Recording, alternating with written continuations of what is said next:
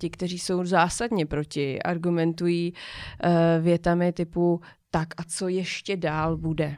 a kolik pohlaví ještě budeme mít a kolik teda těch písmenek za tím LGBT ještě bude.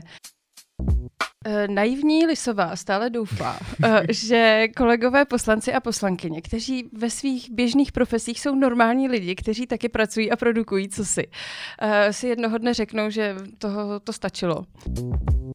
Dojdeme k tomu, že vlastně nikdo nemá problém s manželstvím pro všechny, nebo téměř nikdo, protože každý z nás už bude znát geje, lesbu, další pohlaví a lidi, kteří to mají jinak. A každý z nás vedle nich bude žít a zjistíme, že ačkoliv jako dítě se stály normální, tak teďka jsou taky normální, akorát jsou šťastní.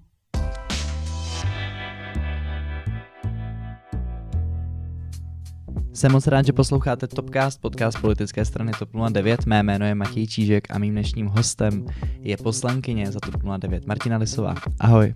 Ahoj. Martino, řekni mi, ty jsi byla zvolena minulý rok v říjnu do poslanecké sněmovny. V čem se ti změnil život od té doby? Ha, úplně. úplně ve všem. Eh, tím, že jsem to nečekala, tím, že jsem na Vysočině kandidovala až z pátého místa a předpokládalo se, že je to bez šance, tak to byl obrat o, o, o 180 a více stupňů. Eh, tím, že jsem komunální politik, starostka na malé obci, tak jsem posledních 8 let byla takzvaně zahrabaná tam a vyjížděla jsem velmi málo, protože bylo velmi málo času eh, na jakékoliv jiné aktivity než starostování. No a s přesunem do Prahy eh, se mi zdvojil, strojil život eh, na poslaneckou sněmovnu a Prahu, na Větrný Jeníkov a starostování a předávání starostování eh, mému nástupci, no a na rodinu, kde teda na mě doma čekají tři děti a manžel a čekají velmi často. A teda v praxi uh, ty tady nějak bydlíš v Praze, nebo jsou tady nějaké, vždycky se řešilo ty poslanecké ubytovny, uh, které často byly označovány za luxus, potom vlastně někteří poslanci tam vešli a řekli, že to zase takový luxus není. no, uh, tuhle nabídku jsem ani neměla, nicméně jsem si rovnou přiznala, že se třema dětma uh, naprosto nehrozí poslanecká ubytovna, protože když by čirou náhodou za mnou chtěli přijet, tak se tam nevejdou a všichni kolegové poslanci a poslankyně by umřeli uh, z toho hluku a křiku a toho, co ty děti produkují. Takže jsem si rovnou řekla, že je třeba, abych si tady eh, pronajala byt eh, s naivní představou, že za mnou alespoň to nejmenší tříleté dítě s manželem budou jezdit. Byli tady dvakrát. tak třeba to ještě přijde postupem času. Jak vlastně uh, v tomhle tom kontextu, a bohužel je to otázka, která často přichází, v zvlášť kontextu uh, různých genderových rolí, které ve společnosti stále máme. Eh, jak snášíš ty dlouhé schůze té sněmovny vlastně? Poslanci začali v úterý dopoledne a až do večera se prakticky nic nevyřešilo a tak se pokračovalo celou noc. Ani po půlnoci se poslanci nedostali k finálnímu hlasování. Jednají teprve o programu schůze. No, genderově, negendrově velmi těžko. Uh, ještě hůř si myslím, že to musí snášet kolegové a kolegyně staršího věku. Uh, a všichni ti, kteří byli zvyklí ve svém povolání produkovat cokoliv jedno co. Eh, protože během toho desetihodinového, vícehodinového sezení nevyprodukujeme ale věru nic. A s tím mám obrovský problém a velmi těžko se s tím vyrovnávám, stejně jako kolegové, kteří sedí vedle mě a kolem mě. A ještě důležitá věc, která s tím souvisí, je to, že mám zafixováno z komunální politiky, že tedy když je nějaké jednání, tak eh, je to jednání uh, uspůsobeno tak, abychom tam všichni byli. Protože když mě jako starostce nepřijdou ti tři zastupitele, tak mám jaksi problém a nic neschválíme. Takže... Se omlouvám, kolik máte zastupitelů vlastně? Devět. Devět. Devět. Jasně.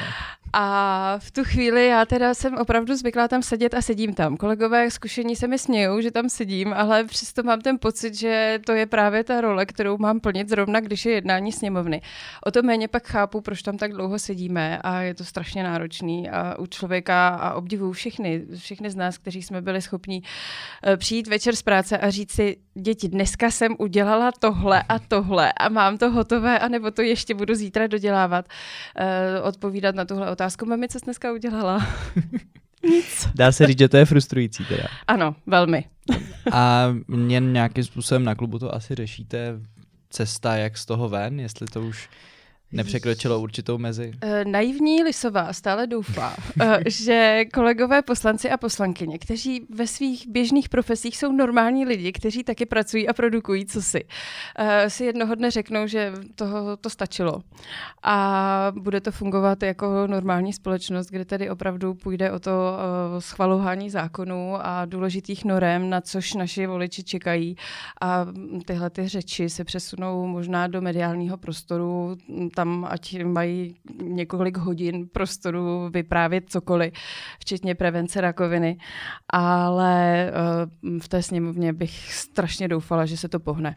No a určitě jsou potom samozřejmě další kroky legislativní, které je možné udělat, jako třeba změna jednacího řádu. Uh, nicméně je to nadlouho, je to velmi kontroverzní, bude to opět produkovat několika hodinové maratony, uh, vyříkávání si, čeho si o omezování svobody a určitě by se to mělo týkat až následujícího volebního období, protože eh, schválit si v tomto volebním období tuhle změnu je nemyslitelné. Uh, zeptám se, kdybyste tam měla možnost to jednání úplně očpuntovat, odblokovat a mohla bys prosadit, co bys chtěla. Uh-huh. Co bys chtěla prosadit za ty čtyři roky, už méně než čtyři roky? Eh, je toho hodně a pochopila jsem, že to všechno trvá mnohem déle než dole, uh, takže ty uh, naivní představy už jsem opustila a proto to, mm, co ze mě potom vychází, jsou spíš obecné věci, uh, které si myslím, že jsou řešitelné v rámci jednoho volebního období. I v rámci svých výborů a podvýborů jsem v oblastech, které mě baví, které mě dlouhodobě zajímají a úplně začátek za mě je podpora malých knihoven, protože naše země je eh, zemí, která má nejhustší síť knihoven na světě a je to strašně krásný a produkuje to spoustu nádherných zážitků a spoustu důležitých eh, podnětů do života od, od malých dětí až po dospělé a spojování generací, takže to je pro mě eh, jedna z priorit. Potom určitě korespondenční volba.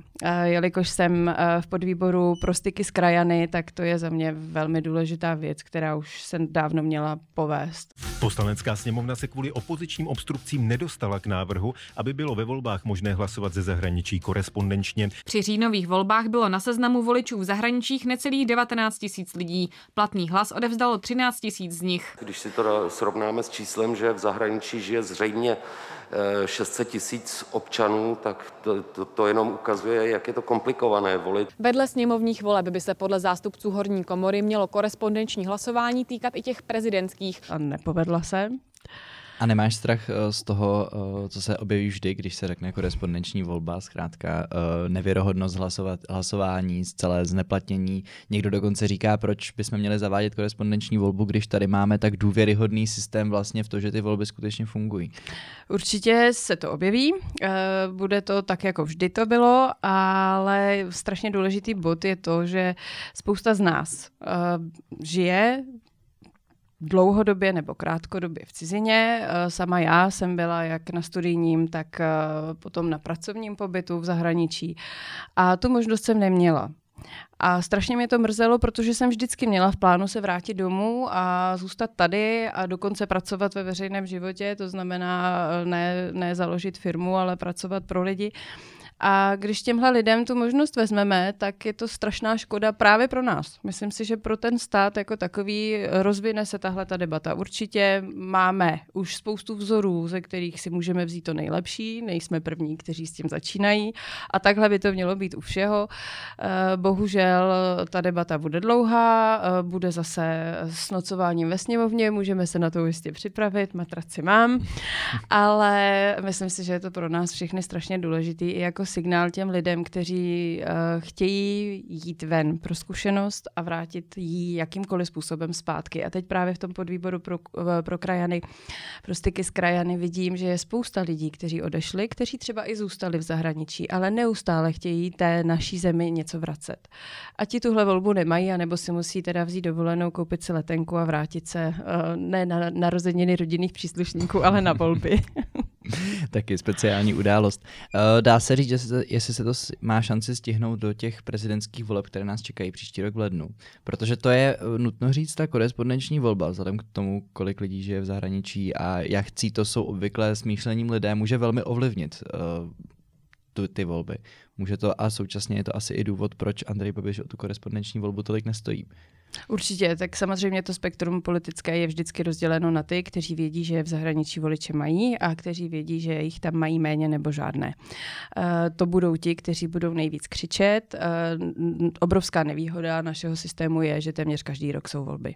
To znamená, vždycky se to stáhne k tomu, že ano, teď si tedy vlastně my, politické strany, které máme voliče v zahraničí, dohr- přihráváme uh, hlasy a právě proto to nikdy ta opozice, v tuhle chvíli opozice, uh, nebude chtít schválit. Uh, to je strašná nevýhoda, která vlastně do toho hází dlouhodobě vidle a bude to taky tentokrát. Proto se obávám, že prezidentskou volbu, která je tentokrát jako velmi velmi rozostřená, nikdo neví, co bude, kromě Andreje Babiše. Uh, tak uh, to bude velmi těžké, aby to, aby to prošlo. A už jsem tedy za těch pár měsíců se stala ještě větší pesimistou, než jsem byla a opravdu se bojím, že se to nedá stihnout. Jsi pesimistka? Uh, nebývala jsem, ale postupně zkušenostmi životními jsem se k tomu trošku přiblížila. dobře, já vím ale o jedné velmi hezké iniciativě, kterou si měla ve sněmovně. Poznej si prsa. Ano, ano. Eh, kde eh, si upozorňovala na riziko rakoviny prsu a byly tam i demonstrativní takové ty figuríny mm-hmm. a mhm. eh, bylo tam spoustu poslankyň. Jak to, jak to vlastně vzniklo a čeho jste tím chtěli docílit? Vzniklo to tak, jako většina věcí u Lisové vzniká, to znamená okamžitý rychlý nápad, který se velmi rychle musí přetavit ve výsledek, protože už hoří čas. Takhle to se mnou chodí. Někteří si na to zvykli, někteří ne, nicméně úžasná byla moje kolegyně Marie Jílková z KDU ČSL, které jsem jen tak naznačila, že bych měla velký zájem něco podobného uskutečnit a ona okamžitě při, přišla s mnoha návrhy a nápady, jak to uskutečnit, takže ta konečná forma je díky Marii Jílkové. No a záměr hlavní byl to, že za prvé tedy jsem uh, členkou výboru pro zdravotnictví, kde jsme dlouhodobě řešili, že prevence během covidu velmi poklesla a mělo to a má to samozřejmě vliv na to, v jakých stádiích jsou zachyceny potom Eh, jednotlivé nemoci eh, a jak je to potom složité a léčba náročná, takže jsme řešili, že je potřeba v rámci prevence něco zvednout. Eh, další můj cíl a záměr bylo to, že bych moc ráda tím propojila všechny poslankyně. Nakonec se k nám přidali i pánové poslanci. Takže jsme se sešli opravdu zástupci téměř všech poslaneckých klubů napříč což mě hrozně potěšilo. Navíc to padlo ještě do doby, kdy Andrej Babiš ve sněmovně uh, tříhodinově vyprávěl o prevenci všeho.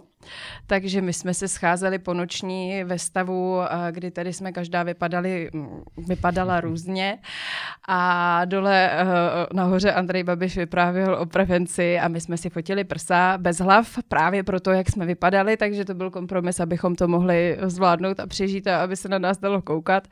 A kolegyně byly naprosto úžasné, že se do toho zapojili a hlavní cíl byl samozřejmě upozornit na uh, prevenci ve formě samovyšetření, což můžeme řešit každý z nás, každá z nás. A nezabere to čas, nemusíme nikam chodit a je to vždycky ten první okamžik, který nám naznačí, že je něco v nepořádku, což se stalo i mně osobně, eh, kdy jsem před pěti lety si nahmatala eh, bulku v levém prsu, poté, co jsem cítila pravě pravidelnou bolest při zvednutí levé ruky. Eh, a pak se rozběhl ten kolotoč, u kterého já jsem měla pocit, že se mě to vlastně až tak netýká, protože jsem doma měla dvě děti a práci a, a tak mě to trošku vlastně zdrželo jenom a potřebovala jsem pracovat a až když jsem ležela na žlutém kopci v Brně vedle 25-letých holek bez vlasu, někdy i bez prsou, tak jsem si teprve uvědomila, že úplně to není legrace a že je třeba tedy Lisová jako trošku zpomalit a uvědomit si, že se něco děje a že nám to něco chce říct.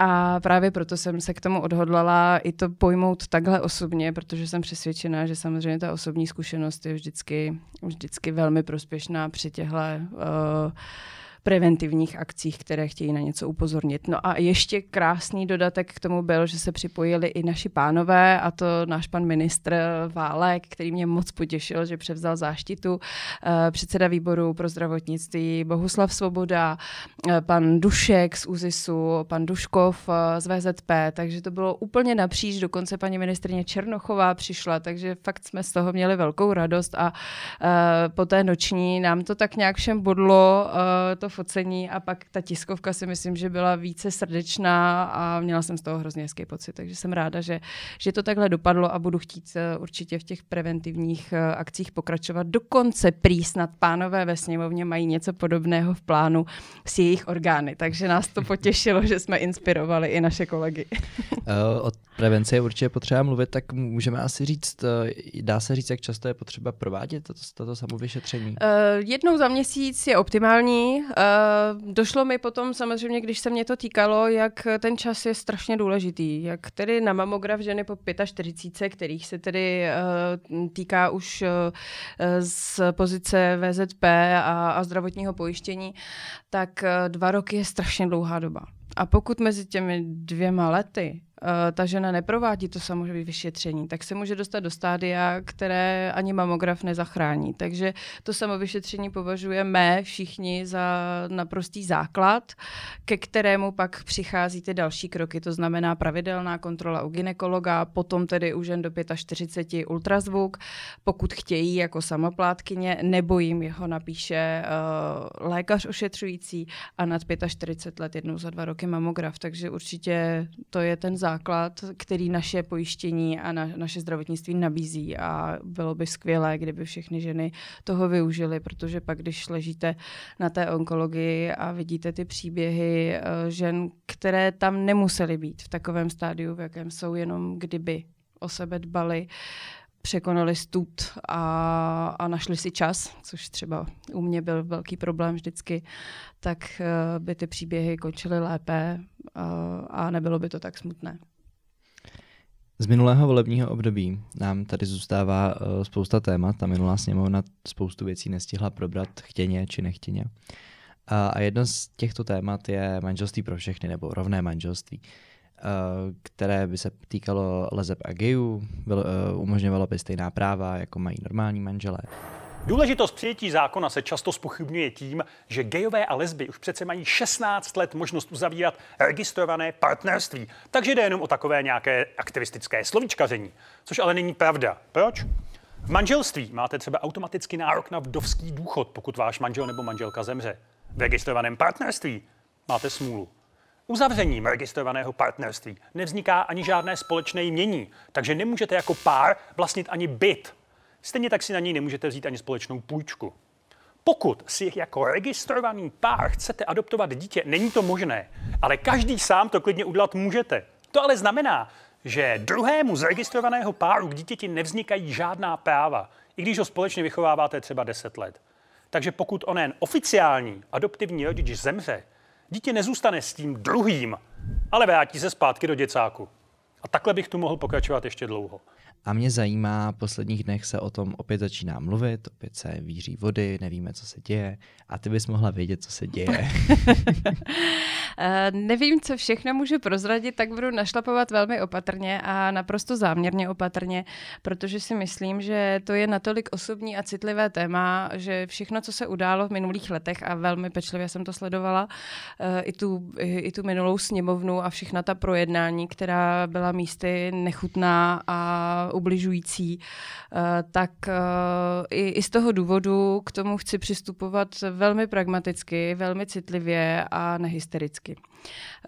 Uh, cítíme to tak všichni v koalici, ať už jsme pro nebo proti. I u nás ve straně jsou jistě ti, kteří jsou pro a proti a myslím si, že ta debata by se neměla, by neměla sklouznout do uh, těch uh, velmi intimních a osobních věcí, které se toho vlastně vůbec netýkají.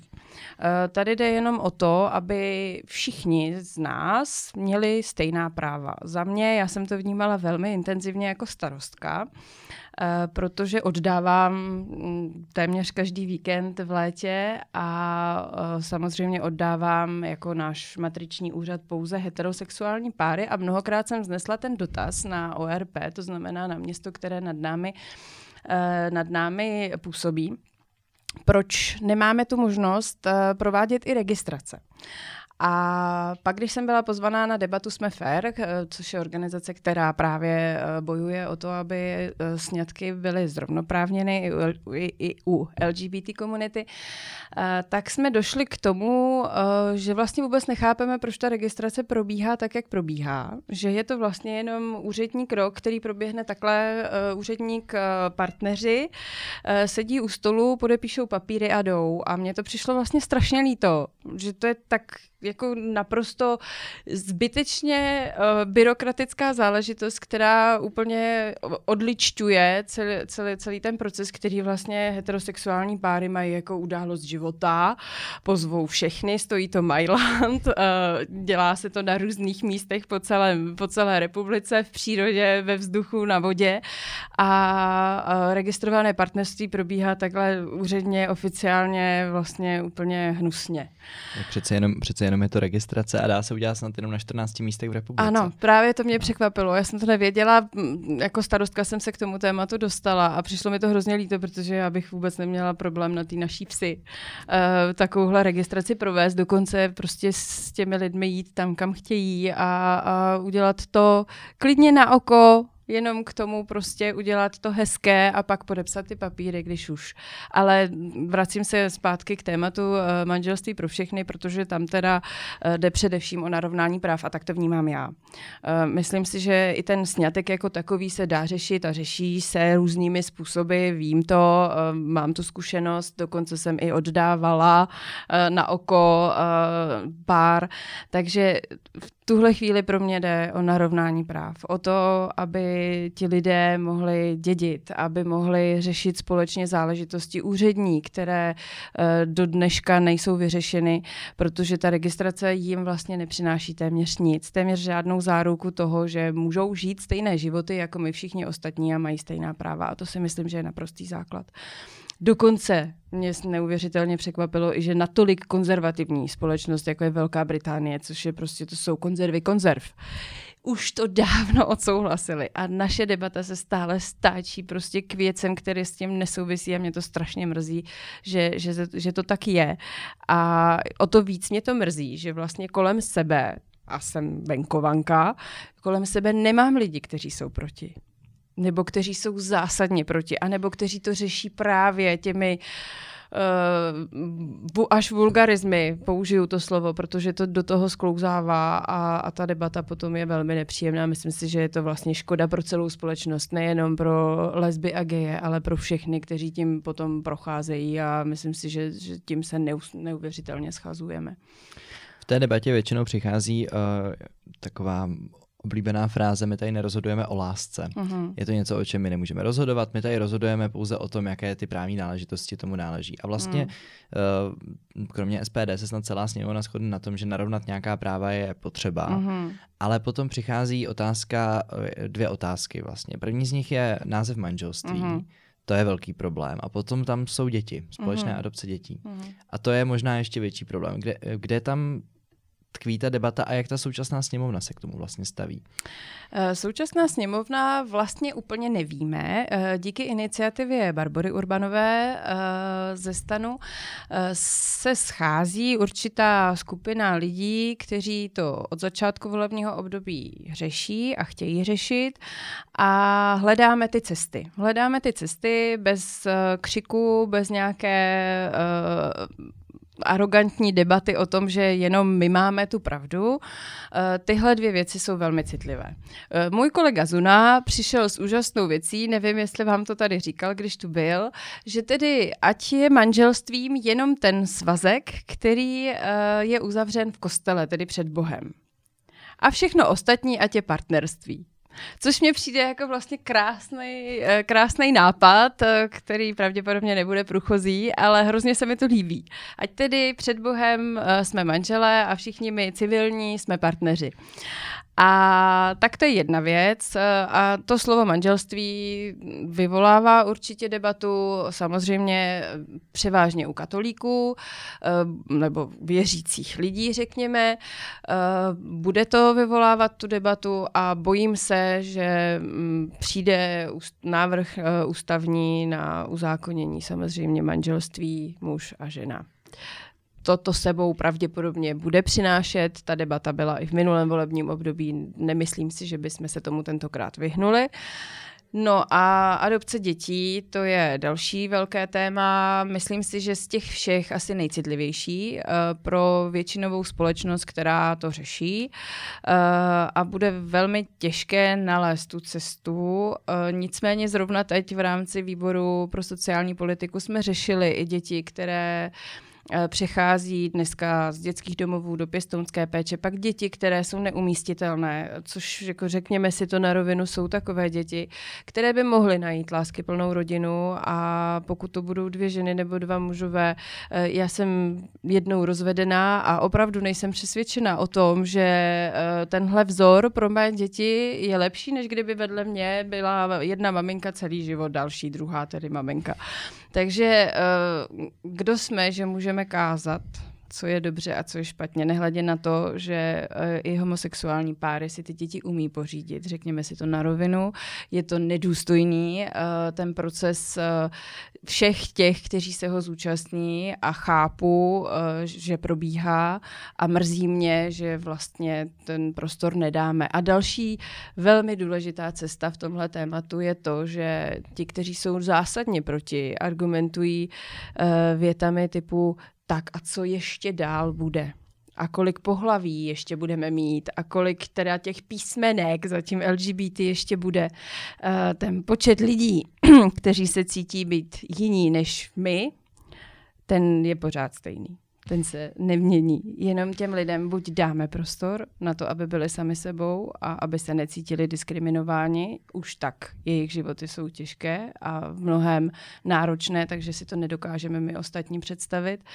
A nebo je ještě více ubijeme v, tom, v té cestě eh, k sebe sama a já jako učitelka druhého stupně uh, to vnímám velmi právě u té mladé generace. A těší mě vlastně, že u té mladé generace už uh, se ta diskriminace za mě, teda z mé zkušenosti, naprosto vymítila. V tom, že ti mladí jsou zvyklí, že jinakost je normální. A posuzují člověka podle toho, jaký je a ne kým je.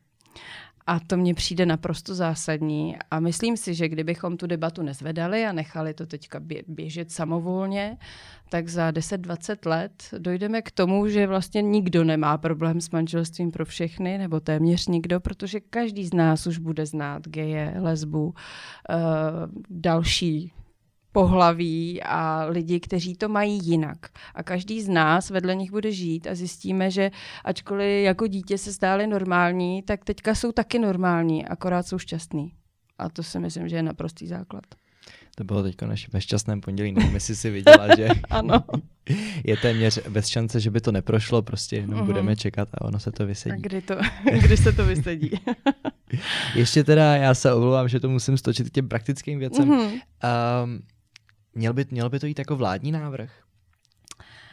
Uh, myslím si, že je to jedna z cest a že zatím je to blíž právě k téhle cestě ale mysl, za mě eh, je to, a, a nerada bych to k tomu stáčela, protože právě, jak říkám, ta debata je, ta neusnula volbama, eh, vnímáme, v jakém jsme období a že ta doba je těžká a že spousta lidí má spoustu jiných starostí, než je právě tohle, že to může ještě na sebe nabalit další negativní konotace právě tím, že, že lidi mají úplně jiné starosti a mají pocit, že vláda má dělat úplně něco jiného, než zrovna řešit manželství pro všechny, které je kontroverzní. A uh, pak jakou cestou to půjde, uh, jsem ráda, že vlastně ta debata probíhá v tom, že se hledá ta cesta, která bude nejjistější v uvozovkách a která způsobí nejméně zla. A to tam si, tam si myslím, že by to měl být základ. A v ideálním případě tedy všechny ty věci, o kterém se bavíme, úplné narovnání práv. Za mě určitě, no. a jak to půjde ven, uh, nejsem schopná teďka opravdu říct. Ty debaty, uh, já nejsem úplně, úplně nahoře, to je samozřejmě ta instance, která bude rozhodovat. Ty debaty dole se stačí právě k tomu, uh, jak to udělat, tak aby to nebylo nechutné a aby jsme došli k tomu cíli, který tedy je. A to je, to, to je narovnání práv. Já právě pořád narážím na to, že ta vláda, řekněme si to upřímně, je velmi konzervativní, mm. nebo je z části velmi konzervativní. Mm. Uh, například KDU ČSL se asi nedá říct, že by byla pro mm. uh, adopce. A uh, na MPSV uh, radí paní Jochová, což už jsme tady taky měli velkou veřejnou diskuzi uh, o alianci, alianci pro rodinu.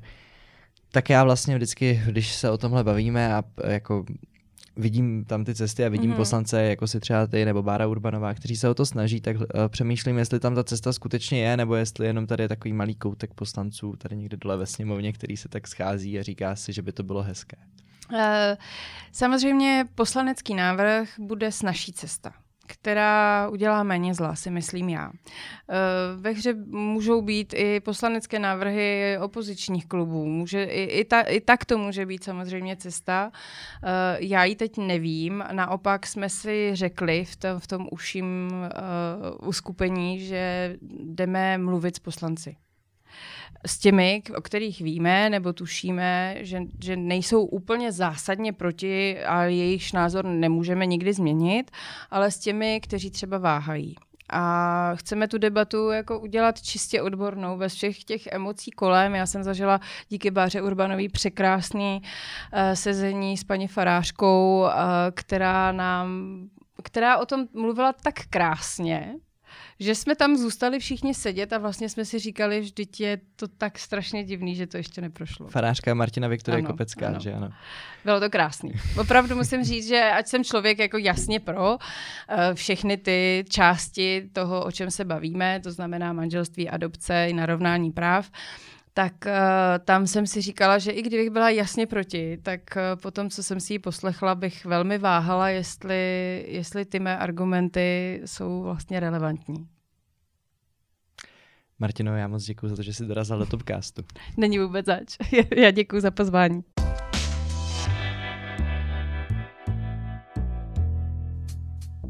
Dnešní díl Topcastu končí, já moc děkuji, že jste poslouchali. Pokud se vám náš podcast líbí, budeme samozřejmě rádi za sdílení, eh, za hodnocení, za všechno, co si můžete myslet. A já se brzy budu těšit u další epizody Topcastu. Děkujeme moc, že posloucháte.